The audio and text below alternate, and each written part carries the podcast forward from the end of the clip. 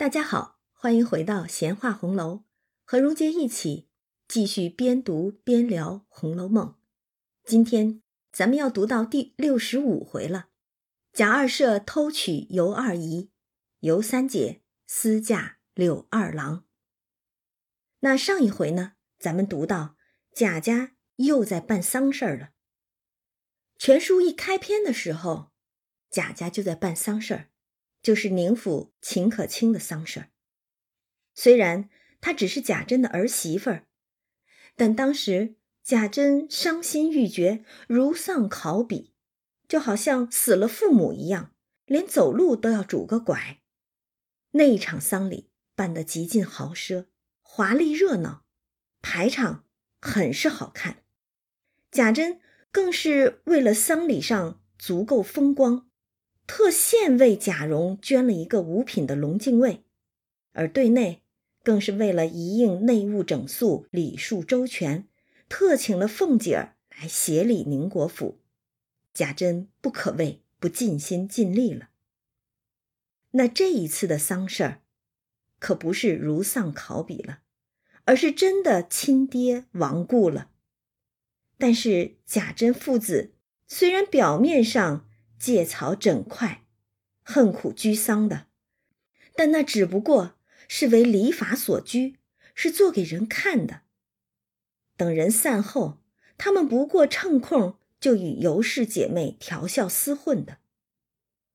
如果说第一场丧事儿还显示着贾府外表花团锦簇的荣光，并且借机让凤姐儿家里家外大展才干。一时风头无两，那这第二场丧事儿，则把家道衰落、捉襟见肘的内囊全都给翻了出来，更把贾珍、贾琏、贾蓉这父子叔侄衣冠禽兽的无耻嘴脸给活化了出来，而且还引出了贾琏儿偷娶尤二姐的情节，以及后面令人唏嘘感慨的红楼二尤的一段故事了。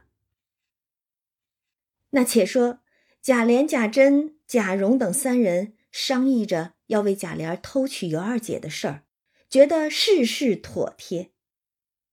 这几个人色胆包天，哪还有什么顾忌呢？而事实上，国孝家孝之内，背亲私娶、停妻再娶，没有一件是妥帖的。可是他们却自为事事妥帖。到了初二日。先将尤老娘和三姐儿送入新房。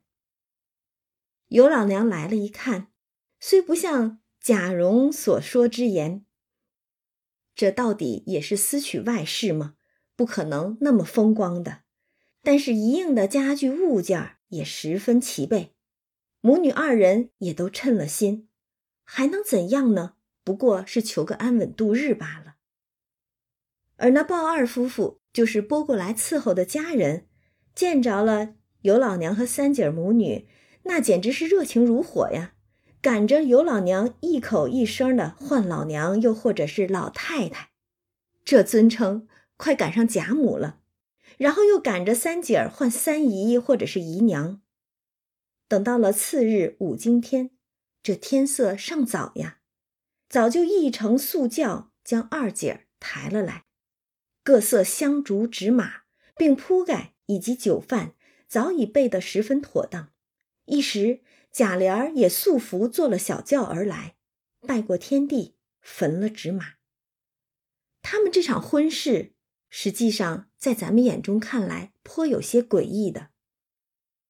素服素轿，当然这个素服素轿，并非是什么校服，只是不披红挂彩的。不穿喜服、吉服罢了。我们理解，也许是因为国孝之中，所以婚礼得有些特别的安排。因为之前不就说嘛，国孝里头有爵之家一年不得宴乐，而庶民三月不得婚嫁。其实算算时间来看，贾琏这场偷娶还并未出国孝之期呢。而这在婚礼上焚了纸马，实在是让人由不得想到了丧礼这到底是办婚事呢，还是在办丧事呢？大家可以设想一下那样的场景：凌晨三五点钟，五更天嘛，天还蒙蒙亮，影影绰绰的素服之人拜了天地，焚了纸马，没有鼓乐，无媒无证，也无亲朋相贺。二姐儿这哪是嫁人啊，分明是一只脚踏入鬼门关了呀！这偷偷摸摸、见不得光的婚姻，就是二姐的坟墓啊！但是二姐还当这是找到了终身的归宿呢。那边尤老娘见二姐身上头上焕然一新，不似在家模样，十分得意。但倘若老人家知道以后的结局，此时恐怕担忧都担忧不及了。当下将二姐搀入洞房，到了夜里，贾琏和她颠鸾倒凤。百般恩爱，不消细说。那贾琏对二姐是越看越爱，越瞧越喜，不知要怎生奉承这二姐，仍命鲍二等人不许提三说二的，只以奶奶称之，自己也称她奶奶，竟是将凤姐儿一笔勾倒。这其实已经是有了停妻再娶之意了。那他这边偷娶了二姐儿，有时回到家里边，只说是在东府有事羁绊。凤姐儿因知他和贾珍相得，自然是有事商议，也不疑心。再者，家人虽多，也不管这些事儿，便有那游手好闲、专打听小事的人，也都去奉承贾琏儿，趁机讨些便宜。谁肯去录个口风呢？于是贾琏儿深感贾珍不敬，如果没有贾珍的撮合，他这偷取之事也不得如此顺利嘛。那贾琏儿一个月出五两银子，做这边的天天的供给。如果他不来，那尤氏母女三人一处吃饭；若贾琏来了，他夫妻二人一处吃，尤老娘和三姐儿就自回房去吃。贾琏又把自己今年所有的梯级一并搬了出来，交与二姐儿收着，又将凤姐儿素日之为人行事、枕边亲内尽情告诉了他，只等凤姐儿一死，便接二姐儿进去。你听听，这已经在盼着凤姐儿死呢。这一场偷取，不单是二姐儿一脚踏进了坟墓，凤姐儿。也是被宣判了死刑了。其实要说贾琏儿和凤姐儿之间的感情，算到现在已经是走到尽头了。最初的时候，两个人也有过小夫妻之间的甜蜜时光，如胶似漆的。连周瑞家的替薛姨妈给姑娘们和凤姐儿送宫花的时候，都能赶上贾琏儿和凤姐儿歇中觉亲热，但。贾琏儿一介纨绔子弟，素习风流成性，几次三番背着凤姐儿偷情。而从这几次偷情事件中，我们可以清晰的看到，贾琏儿对凤姐儿的态度是愈来愈加恶化。曾经的柔情蜜意，夫妻的情分早已消散殆尽了。第一次偷情，是在贾琏的女儿大姐儿出水痘的时候，当时。家里供了斗枕娘娘，夫妻分房，贾琏儿就搬到了外书房来斋戒。虽然只十几天功夫，贾琏儿就趁机和多姑娘勾搭成奸，偷情相弃。等到搬回来的时候，被平儿收拾东西翻出一绺头发来。当时贾琏是那么惧怕凤姐知道，望着平儿杀鸡抹脖的使眼色，幸得平儿软语相救。替他遮掩了过去。那会儿的贾琏虽然不满凤姐儿防他像防贼一样，但他惧内，与凤姐儿也还算恩爱尚存。第二次偷情，莲二爷可是大胆了许多，就在凤姐儿生日的当天，趁着凤姐儿赴生日宴不在家，他把鲍二家的接到自己家里，胡天胡地。两人偷情也就罢了，还在一处咒凤姐早死，一个说多早晚你那阎王老婆死了就好了，一个怨我命里怎么就该犯了夜叉星。谁料凤姐儿酒喝多了些，提前回家来想歇一歇，恰好把这对奸夫淫妇捉奸在床，这一下可真是变声不测，凤姐儿泼醋啊！凤姐儿气得浑身乱颤，抓着鲍二家的又打又骂。但这次贾琏儿却没了惧怕，他仗着酒劲儿逞威风，举着剑要杀凤姐儿。虽说他是以酒三分醉，但心里对凤姐儿的不满与怨怼却是实实在在显露无遗了。当然，第二天酒醒了，他还是给足了凤姐儿面子。在老太太和众人面前给凤姐儿赔了不是，但夫妻之间的情分也就只剩这些面子情了。在贾琏看来，自己不过是做了一件天下男人都会做的事儿，凤姐儿实在闹得太过了，她要足了强也不是什么好事儿。等到现在这第三次，可就不止偷情这么简单了，在贾蓉的怂恿。贾珍的帮衬之下，贾琏儿更是另置房舍，偷娶了尤二姐儿。他让家人直呼二姐儿奶奶，自己也称奶奶，就是把凤姐儿这个正妻丢过一边儿，一笔勾倒，取而代之之意了。而且贾琏这次可不像前两次偷情，只是玩一玩，发泄一下。琏二爷这次可是动了真格的了。一边把自己多年存下的梯级交给二姐收着，一边跟二姐许诺，只等凤姐儿一死，就把二姐接进去。接进去做什么？那就是要把二姐扶正做莲二奶奶了呀。可怜凤姐儿，她一个脂粉队里的英雄，为荣府打理家务也算是尽心尽力。虽然她也有自己的种种问题。贪婪弄权，脸酸心硬，但对贾琏儿，他还真没做错过什么。他给贾琏儿生了一个女儿，又刚刚因为过年事务操劳，流产了一个六七个月大的男婴。这在病中得不到丈夫的怜惜也就罢了，却不知道自己的丈夫早就在另一个女人的枕边亲内盘算着自己的死期呢。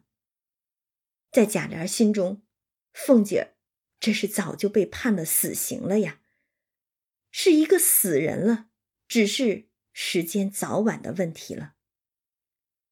凤姐的判词里曾说：“一从二令三人目，哭向金陵事更哀。”我们已经无从知道原稿中凤姐的结局到底如何了，但从她与贾琏的婚姻状况来看，一个女子。哪怕你再有能力，再有才干，在男权世界之中，依然难逃悲哀的结局。所有的挣扎反抗，亦回天无力，最终不过害人害己罢了。那贾琏这般跟二姐许诺要接她进府，二姐听了自然也是愿意的。谁不愿意呢？有好日子过，成为贾琏的正室。荣府的长房长孙媳，终身有靠，这是一个多么美好的景象啊！二姐怎能不心动，怎能不愿意呢？当下在这个偷制的房舍之中，一家子十来个人，倒也是过起日子来十分的丰足。眼见两月光景已过，这一天，贾珍在铁槛寺做完佛事。晚间要回家，因与尤氏姐妹久别，竟要去探望探望。这探望可真是别有用心的探望了。他就先命自己的小厮去打听一下贾琏儿在不在。毕竟二姐儿已经嫁与贾琏儿，是有夫之妇了。如果人家老公在，你还去厮混，到底不雅。所以先遣小厮去打听，小厮回来说不在，贾珍就非常的欢喜。为何欢喜？这不言而喻啊。于是他将左右一概先遣回家去，只留两个心腹小厮牵着马，一时到了彼处，进入新房。那时已是掌灯时分，他悄悄的进去，外面的小厮就把马拴在圈内，自往下房去听候。贾珍进的屋，屋里才点灯，先看过尤氏母女，然后二姐出来相见，贾珍仍旧唤她二姨，这就是沿用二姐儿未嫁时的称呼了。现在二姐儿嫁与贾琏儿。正经来说，她应该称弟妹才对。那大家吃了茶，说了一会儿闲话，贾珍就笑说：“我做的这宝山如何？若错过了，打着灯笼还没处寻呢。过日你姐姐还备了礼来瞧你们呢。”这个贾珍，他倒还有脸说：“你可曾安了什么好心了？撒谎都不用打草稿的。”那他们说话之间。尤二姐早已命人备下酒馔，关起门来都是一家人，原无避讳之理。其实要说一家人，也不该是这样的礼数吧。那鲍二就过来请安，贾珍就说：“你还是有良心的小子，所以叫你来服侍，日后自有大用你之处，不可在外头吃酒生事，我自然赏你。倘或这里短了什么，你连二爷事多。”那里人杂，你只管来向我说。我们弟兄不比别人。是啊，兄弟聚忧，自然不比别人。包二就答应着说：“是小的知道，若小的不尽心，除非不要这脑袋了。”贾珍点头说：“要你知道。”于是四人一处吃酒。但是尤二姐到底已经是有夫之妇，不比从前。倘若贾琏知道贾珍过来跟他们厮混之事，还是多有不雅的。于是二姐就跟他母亲说：“我怪怕的，妈同我到那边走走来。”尤老娘也知道二姐的意思，便真的同她走了出来，只剩下小丫头们在旁边伺候。于是贾珍就和三姐儿挨肩擦脸，百般的轻薄起来。连那些小丫头们都看不过去，躲出去了。凭他两个自在取乐，也不知做些什么勾当。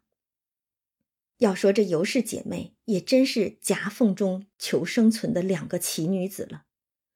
二姐出嫁之前，与贾珍父子周旋调笑的多为二姐。如今二姐出嫁了，已是有主之花，有夫之妇，于是。就是三姐儿替姐姐挡住贾珍这色鬼的纠缠了。那跟着贾珍来的两个小厮都在厨下和鲍二饮酒，鲍二的女人上灶做菜。忽见那两个小丫头也走了来，嘲笑着要吃酒，鲍二就说：“你们不在上头服侍，也偷起懒儿，一时叫起来没人，又是事儿。”可他的女人却明白是怎么回事儿。就骂鲍二，糊涂的王八！你撞上你那黄汤吧，撞上醉了，夹着你的撩子挺你的尸去，叫不叫的与你有何相干？一应由我承当，风雨横竖洒不着你头上来。这鲍二原就是因妻子发迹的，近日越发的亏他，也就是一切都仰仗着妻子，自己除了赚钱吃酒之外，一概不管。贾琏等也因他妻子不肯责备他，故这鲍二视妻如母，百依百顺，且吃够了便去睡觉了。上一回咱们就说了，我们不知道此鲍二是否就是彼鲍二也。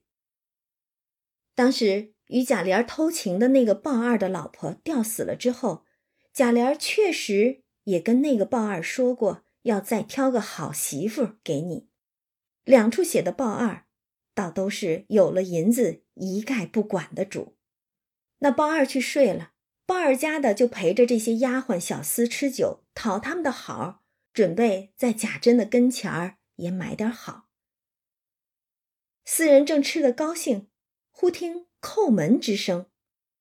鲍二家的去开门，一看却是贾琏儿下马，还问他有事无事。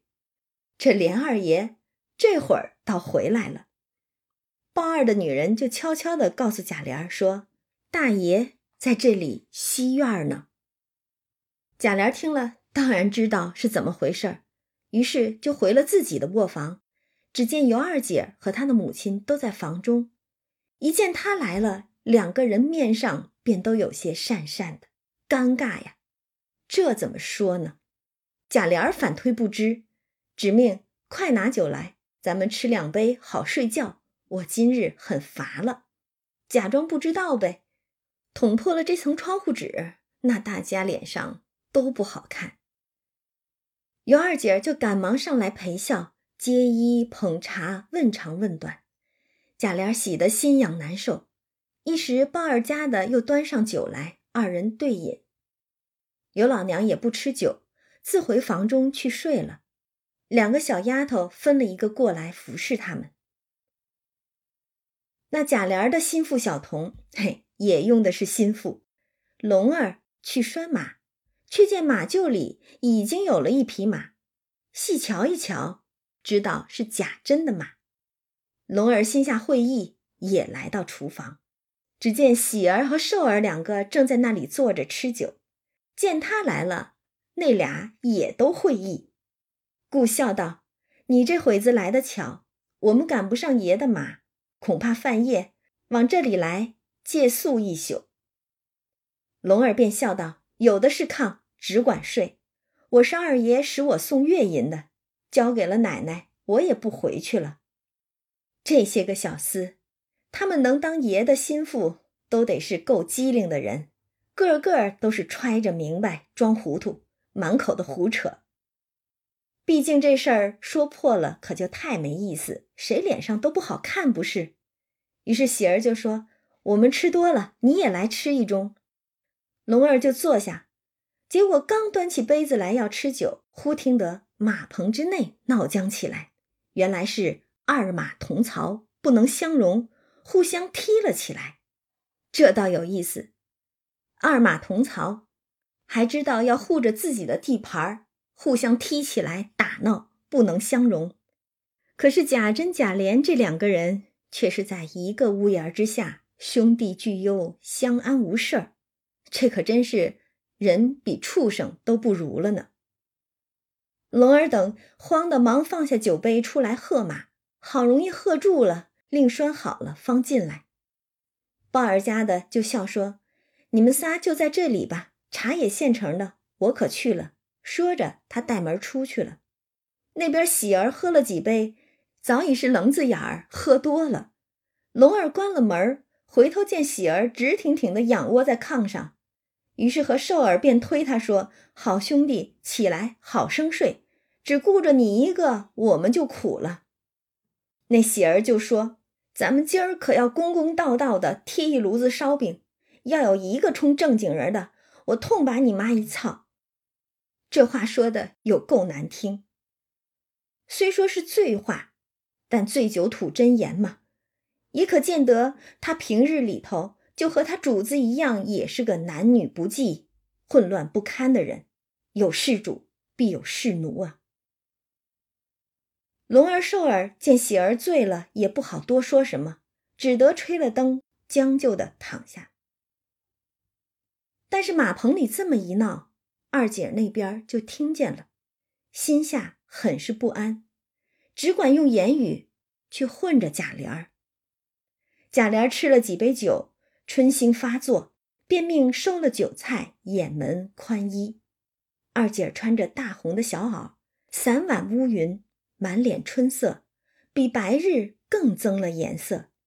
贾琏搂着她笑道：“人人都说我那夜叉婆齐整，如今我看来，只好给你拾鞋也不要。”尤二姐说：“我虽标致，却无品行，看来倒是不标致的好。”二姐这是自知，从前与贾珍父子厮混之事，早已令自己。品行全无，这个前科，以及他延续到至今的后果，自己都嫁人了，贾珍依然上门来纠缠，这事儿让二姐极度不安。所以二姐说：“宁可自己不标志，也省得贾珍还来继续纠缠。”贾琏听了二姐的话，忙问：“这话如何说？我却不解。”尤二姐滴泪说道：“你们拿我做愚人待，什么事儿我不知道。我如今和你做了两个月夫妻，日子虽浅，我也不知你是愚人呢，是智者呀。但只是我生是你的人，死是你的鬼。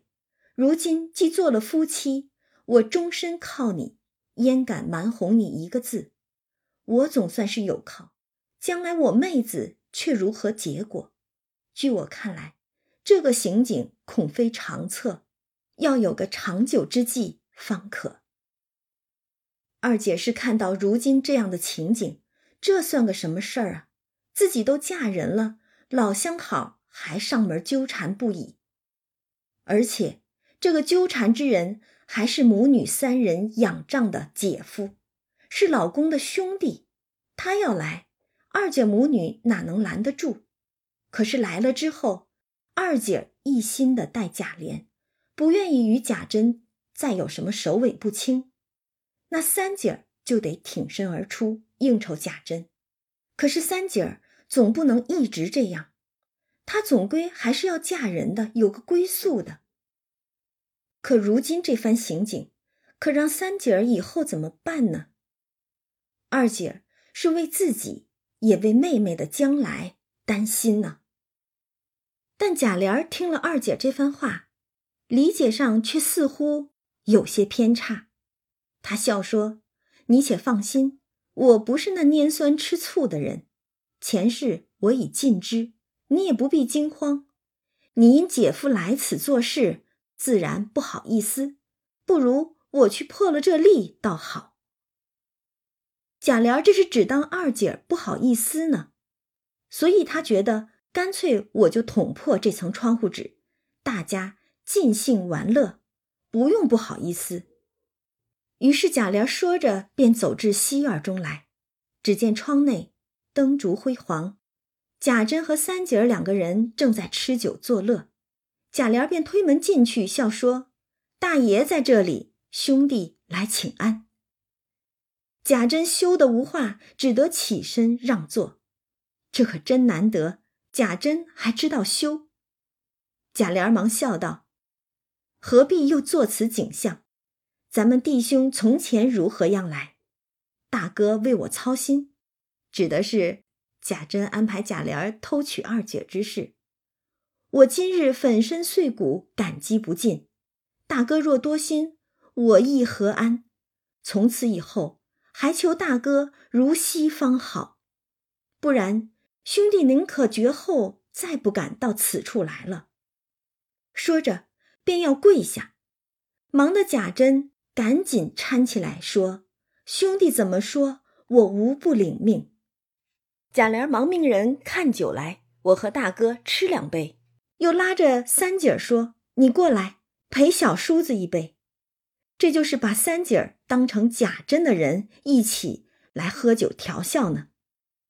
贾珍就笑说：“老二，到底是你哥哥必要吃干这一盅的。”说着就一扬脖听听兄弟俩这话，多么的堂而皇之！乍一听，那可真是兄友弟恭，情深义重啊。可是再一琢磨，哥俩这是要开开心心的。聚忧为乐了。稍微翻译一下，就是贾琏在说：“大哥，你为我操心，安排我背着家里偷娶小老婆，我感激的很。当然，大哥你也想借机有个安全隐蔽之所偷欢取乐，兄弟我懂。为了感谢你，大哥以后尽管来，咱们就还像从前一样，不分父子兄弟，一块儿到这儿来。”和他姐妹偷着乐就好了，你要不来，我也不来了。那贾珍当然不能客气，不然多见外呀。就说既然你这么坚持，我必须同意呀，那就一起乐吧。于是兄弟二人来来来，喝酒干杯，这事儿就这么定了，皆大欢喜，有什么可羞耻、可尴尬的？可是咱们读者读到这儿，只能骂一句无耻。他们把二姐三姐当什么人了？肆意玩弄，供他们淫乐，把遮羞布都丢到了一边还要长此以往。这就是所谓的世宦大家。失礼簪缨之族的子孙，满口仁义道德，一肚子男盗女娼，虚伪都到骨子里去了，还乐此不疲，拿着肉麻当有趣儿，打得好如意算盘。但是他们千算万算，没算到三姐儿却不是二姐那样的软性子。为了家中生计，姐妹二人之前与他们父子兄弟调笑取乐。如今二姐虽嫁，姐妹俩却还要忍受他们的侮辱，还要长此以往的下去。姐俩的未来，一辈子，难道就全都葬送于此了吗？所以三姐怒了，面对欺压，永远都是不在沉默中爆发，就在沉默中灭亡。三姐儿爆发了，尤三姐儿站在炕上，指着贾琏笑道。你不用和我花马吊嘴的，咱们清水下杂面，你吃我看见，提着影戏人子上场，好歹别戳破这层纸儿。这就是跟贾琏说，你别跟我这儿耍嘴皮子，说的好听，我什么事儿不清楚，你别油蒙了心，打量我们不知你府上的事儿。这会子花了几个臭钱，你们哥俩拿着我们姐俩全当粉头来取乐，你们就打错算盘了。三姐这看得明白，也骂得痛快。他接着说：“我也知道你那老婆太难缠，如今把我姐姐拐了来做二房，偷的锣儿敲不响。三姐这就是比二姐还明白这桩婚姻的实质，实在是见不得人呐，是偷取呀。”三姐说：“我也要会会那凤姐去，看她是几个脑袋几只手，若大家好取合便罢。”倘若有一点叫人过不去，我有本事先将你两个的牛黄狗宝掏了出来，再和那泼妇拼了这命，也不算是尤三姑奶奶。喝酒怕什么？咱们就喝。说着，自己就抄起壶来斟了一杯，先喝了半杯，又搂过贾琏的脖子就灌，说：“我和你哥哥已经吃过了，咱们来亲香亲香。”吓得贾琏酒都醒了，贾珍也不成望。尤三姐儿这等无耻老辣，贾珍这个无耻之徒，竟在说别人无耻。他弟兄两个本是风月场中耍惯的，不想今日反被这闺门之女的一席话给说住了。那是呀，他们要的是温香软玉，俯首顺从，任由他们淫辱调笑、愚弄取乐的女子，可不是三姐这样。眼明心亮、作风泼辣、口角犀利的女子，在这样巾帼不让须眉的女子面前，他们可不会有任何的满足感、优越感、成就感，那就不是找乐子，是找罪受呢。尤三姐又叫，将姐姐请来说：“要乐，咱们一处同乐。”俗语说：“便宜不过当家。”他们是弟兄，咱们是姐妹，又不是外人。只管上来。刚才不就说吗？一家人没那么多避讳，这不就是贾珍、贾琏儿他们两个打的主意吗？只不过是被三姐儿明明白白的说出来罢了。三姐儿这可真是豁出去了，把贾珍、贾琏的那点龌龊的心思赤裸裸的给扒了出来。二姐儿听了三姐儿的话，反不好意思起来。贾珍得便儿就想一溜，想跑呗。但是三姐儿哪里肯放？贾珍此时方后悔，不成望他是这种为人，与贾琏儿反不好轻薄起来。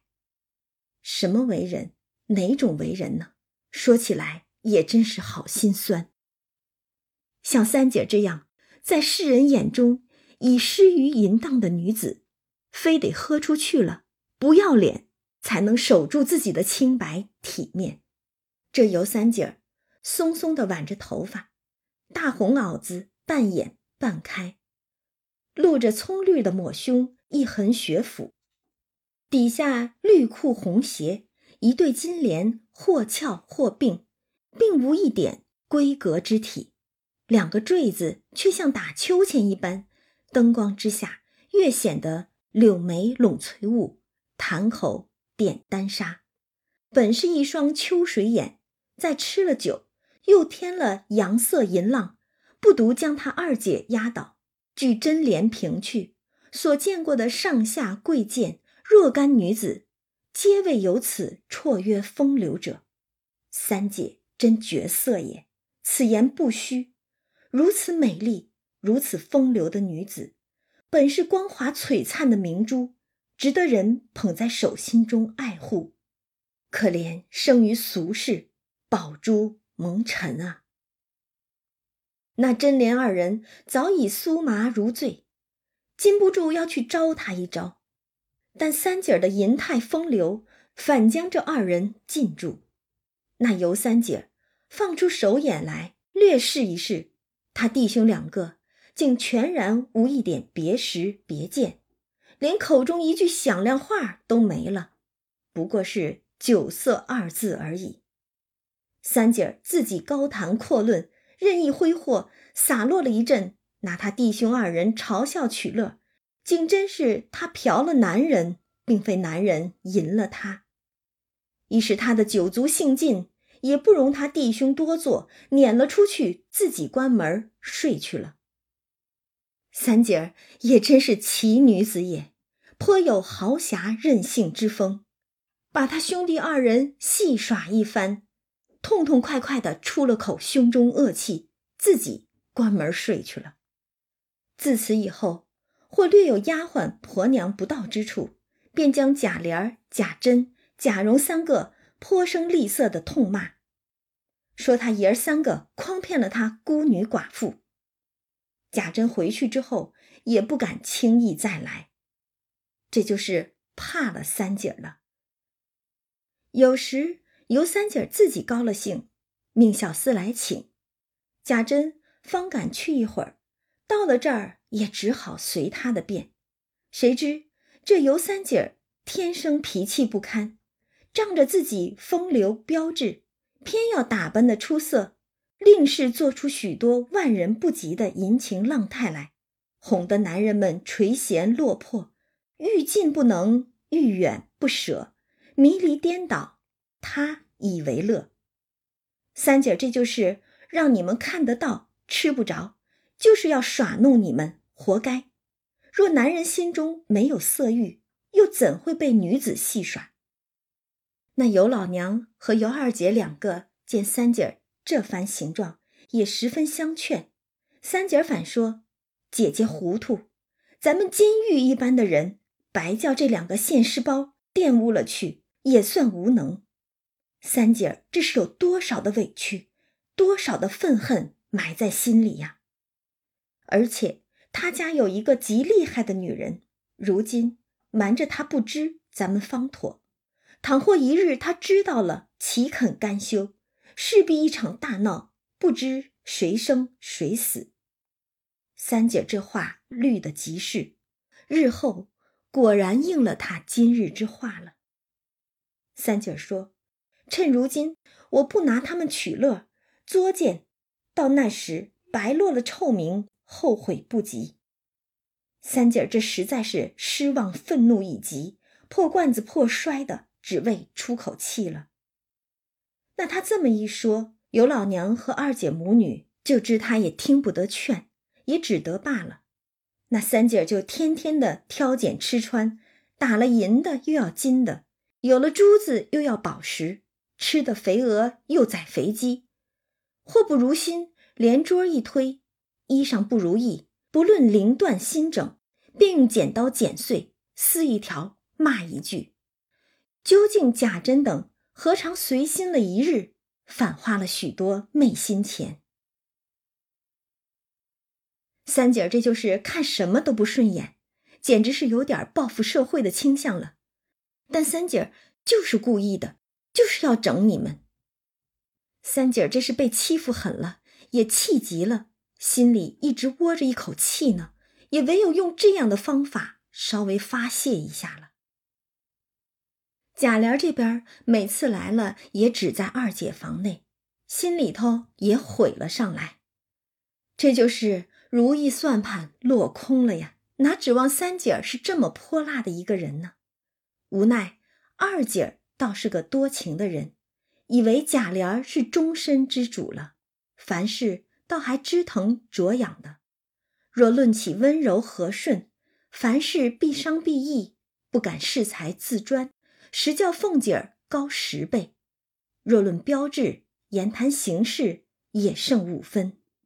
如今改过，但已经失了脚，有一个银子，凭他有甚好处也算不了了。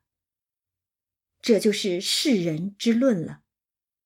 你再好，但设了一个银字，也没有任何好处可以拿出来说了，哪怕你是失德不失身。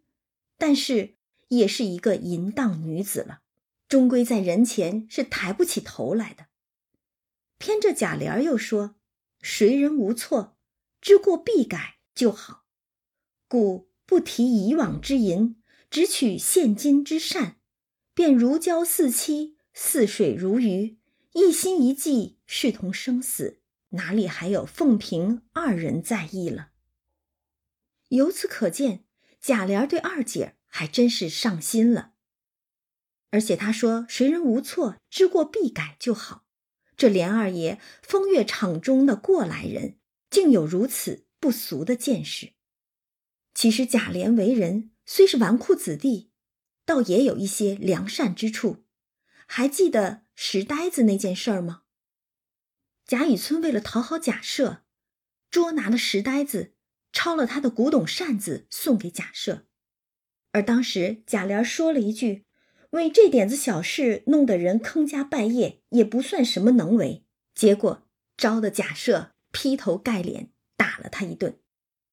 这些细节之处的设计，让人忍不住赞叹作者写人物实在是太真了。谁人不是有好有坏、善恶杂糅的呢？作者笔下写出来的这些人物，多面立体，实在是比亲见还要真切了。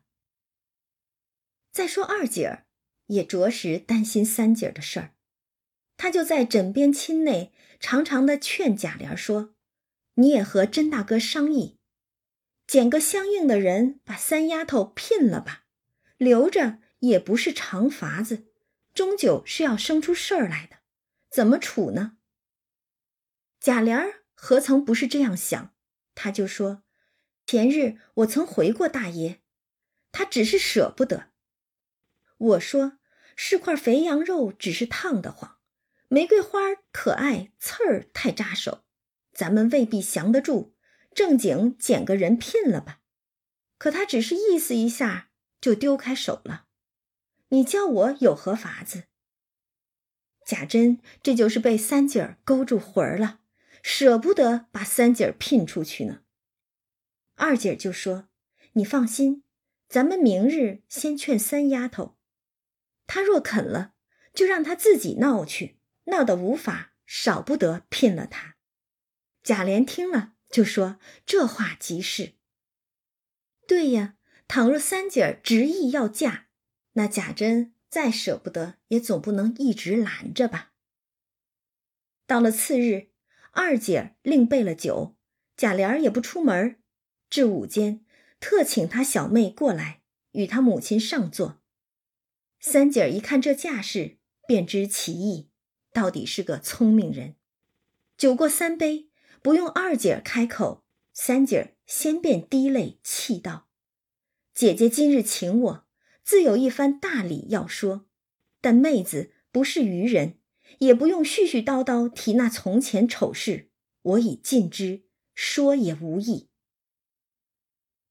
这便是前世尽去，三姐儿滴泪，以泪洗去从前所为种种孽障。庚辰夹批就说：“全是大翻身、大解悟法。”三姐儿自此之后，就宛如浪子回头，一个世人眼中的浪荡女子，竟有如此刚强烈性、洗心革面的勇气，实在是世间难得的奇女子啊！三姐儿接着说：“既如今姐姐已得了好处安身，妈也得了安身之处，我也要自寻归结去方好。但终身大事，一生至一死。”非同儿戏，我如今改过安分，只要拣一个素日可心如意之人，方跟他去。若凭你们拣的，虽是富比石崇，才过子建，貌比潘安的，我心里进不去，也白过了一世。三姐这话真是明白人，真性情才说得出啊，情意入心，爱的是你这个人，为的。是我这颗心，一切外物、财富、学识、容貌都抵不过真心，而真心一旦付出，那便是生死之约。三姐儿虽在世人眼中已是失脚失德的淫荡女子，却比世人更看重爱情与婚姻，而这一句“终身大事，一生之一死，非同儿戏”，竟不幸。一语成谶。贾琏听了三姐这话，就笑道：“这也容易，凭你说是谁，一应彩礼都由我们置办，母亲也不用操心。”贾琏肯定是大大的松了口气呀！只要三姐你肯嫁就成，这烫手的山芋赶紧嫁出去吧。尤三姐却气道：“姐姐知道，不用我说。”贾琏笑问二姐是谁，一时也想不到。大家一起想，贾琏料定是此人无疑了，便拍手笑道：“我知道了，这人缘不差，好眼力。”二姐笑问是谁，贾琏笑说：“别人他如何进得去眼？一定是宝玉。”贾琏以为三姐看上的是宝玉呢。那二姐儿与尤老娘听了，意以为然。可三姐儿啐了一口，说：“我们姐妹十个，也嫁你弟兄十个不成？”众人听了，却都诧异：“除了他，还有哪个了？”三姐儿笑道：“别只在眼前想，姐姐只在五年前想就是了。五年前那到底是谁呢？”结果正说着。忽见贾琏的心腹小厮星儿走了来，请贾琏说：“老爷那边紧等着叫爷呢。”小的答应说往舅老爷那边去了。小的赶忙来请爷。好小厮，编谎编的实在是太熟练了。贾琏赶忙问：“昨日家里没人问？”星儿说：“小的回奶奶说，在家庙里同甄大爷商议做百日的事儿呢。”只怕不能来家，这又是一个谎。通常来说，一个谎言就要一百个谎言来遮掩。这做别人的心腹，也不是一件容易的事儿啊。首先就得学会编谎。贾琏就忙命拉马来，龙儿跟着去了，留下星儿答应人来事务。二姐就拿了两碟菜。命人拿大杯斟了酒，就命星儿在炕沿下蹲着吃，一长一短的向他说话，问他家里奶奶多大年纪，怎么厉害？老太太年纪多大？太太年纪多大？姑娘几个？各样家常等语。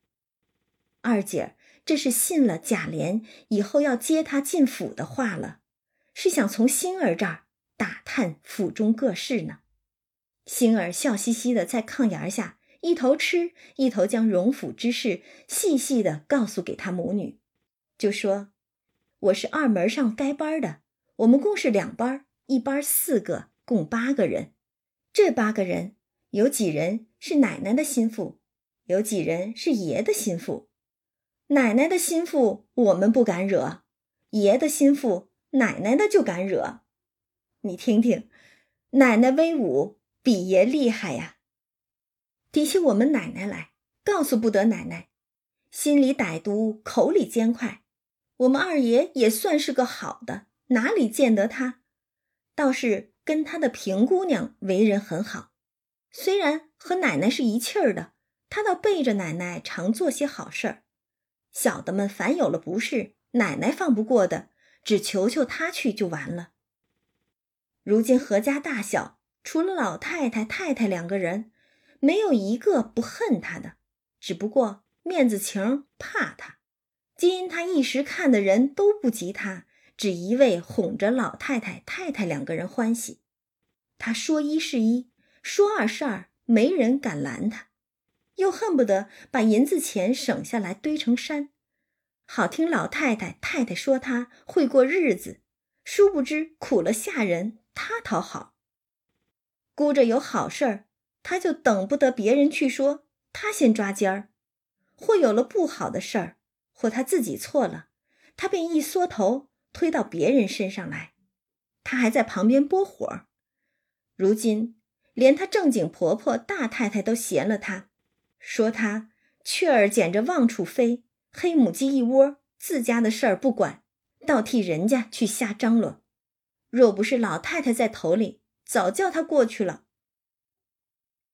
你听听这一大篇话，星儿虽然只是一个小厮，但是眼光倒还看得真切。这其实也是作者借着星儿之口，从侧面写出了凤姐儿的为人，虽然有所夸张，但基本属实。那二姐听了就笑道：“你背着他这样说他，将来你不知又怎么说我呢？我又差他一层，越发有的说了。”二姐所言有理呀，世人的嘴可不就是如此吗？星儿听了，赶忙跪下说。奶奶要这样说，小的不怕雷打。但凡小的们有造化，起先娶奶奶时，若得了奶奶这样的人，小的们也少挨些打骂，也少提心吊胆的。如今跟爷的这几个人，谁不背前背后称扬奶奶圣德廉下？我们商议着叫二爷要出来，情愿来答应奶奶呢。这星儿奉承话说惯了。都不带打草稿的，张口就来，磕本都不打一个。尤二姐就笑了，说：“猴操的还不起来呢？说句完话就那样起来，你们做什么来？我还要找你们奶奶去呢。”二姐这是真这么想吗？这是要跳火坑呀！为着贾琏说的要接他进府的话，他可就真惦记上了。星儿听了二姐这话。就赶忙摇手说：“奶奶千万不要去找。”星儿，这就是郑重警告啊！千万不要去找。我告诉奶奶，一辈子别见他才好。这可不是开玩笑的，最好不要见面。星儿接着说：“他嘴甜心苦，两面三刀，上头一脸笑，脚下使绊子，明是一盆火，暗是一把刀。”都占全了，只怕三爷儿这张嘴还说不过他呢。奶奶这样斯文良善的人，哪里是他的对手？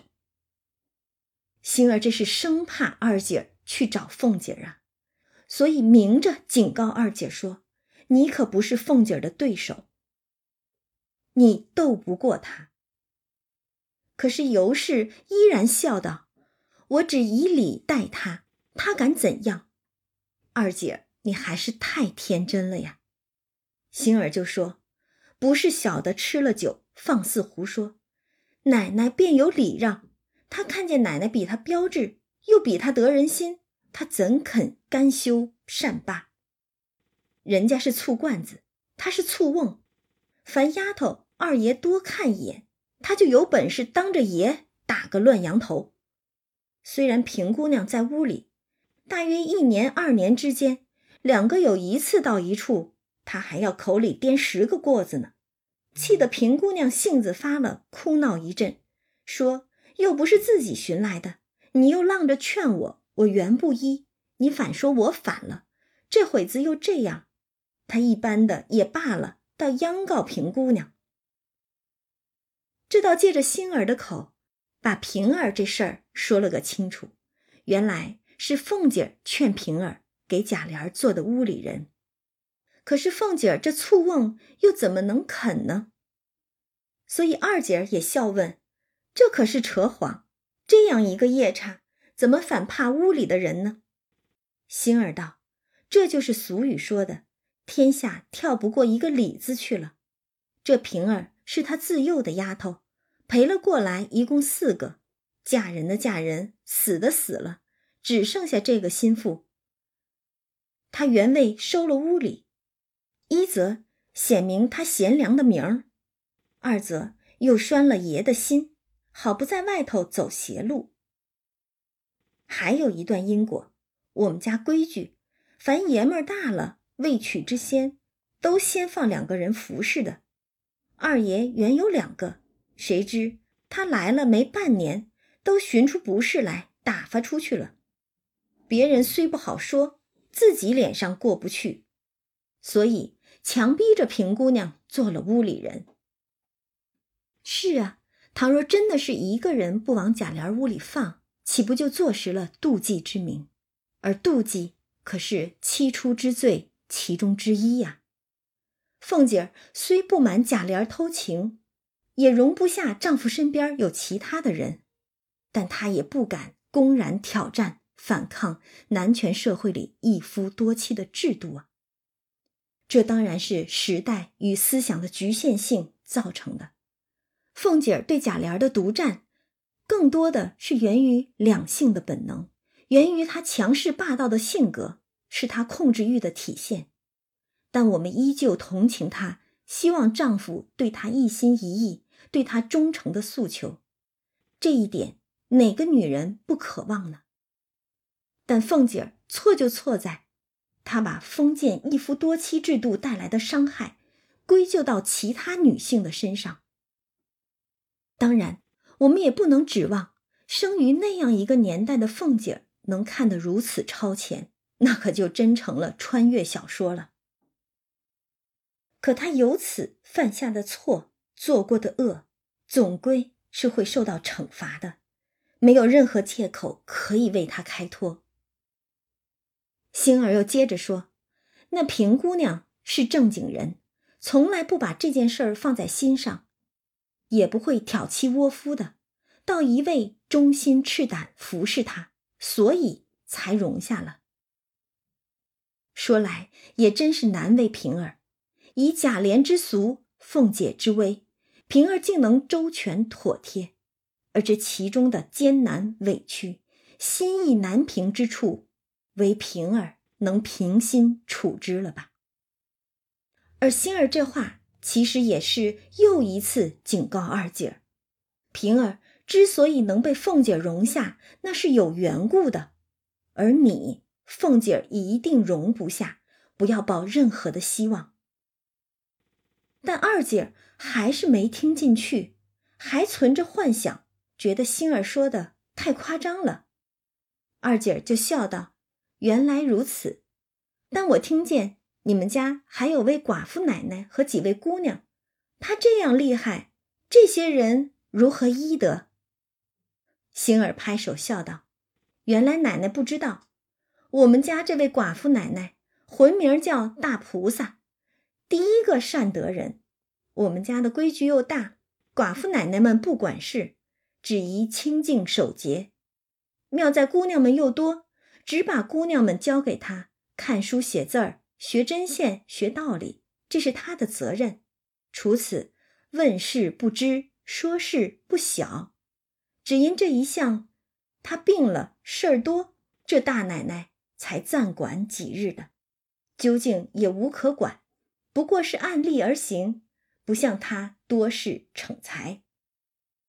这说的就是咱们的大奶奶李纨了，可不就像星儿所说的是个菩萨，问事不知，说事不晓的。说完李纨，再说几位姑娘。我们大姑娘不用说，但凡不好也没有这段大福了。这是元春，二姑娘的魂名是二木头。戳十针也不知哎呦一声，这说的也太形象了。三姑娘的魂名是玫瑰花。尤氏姊妹忙笑问是何意，星儿笑道：“玫瑰花又红又香，无人不爱的，只是有刺儿扎手。”这话说的，之前贾琏不也这么说三姐儿呢吗？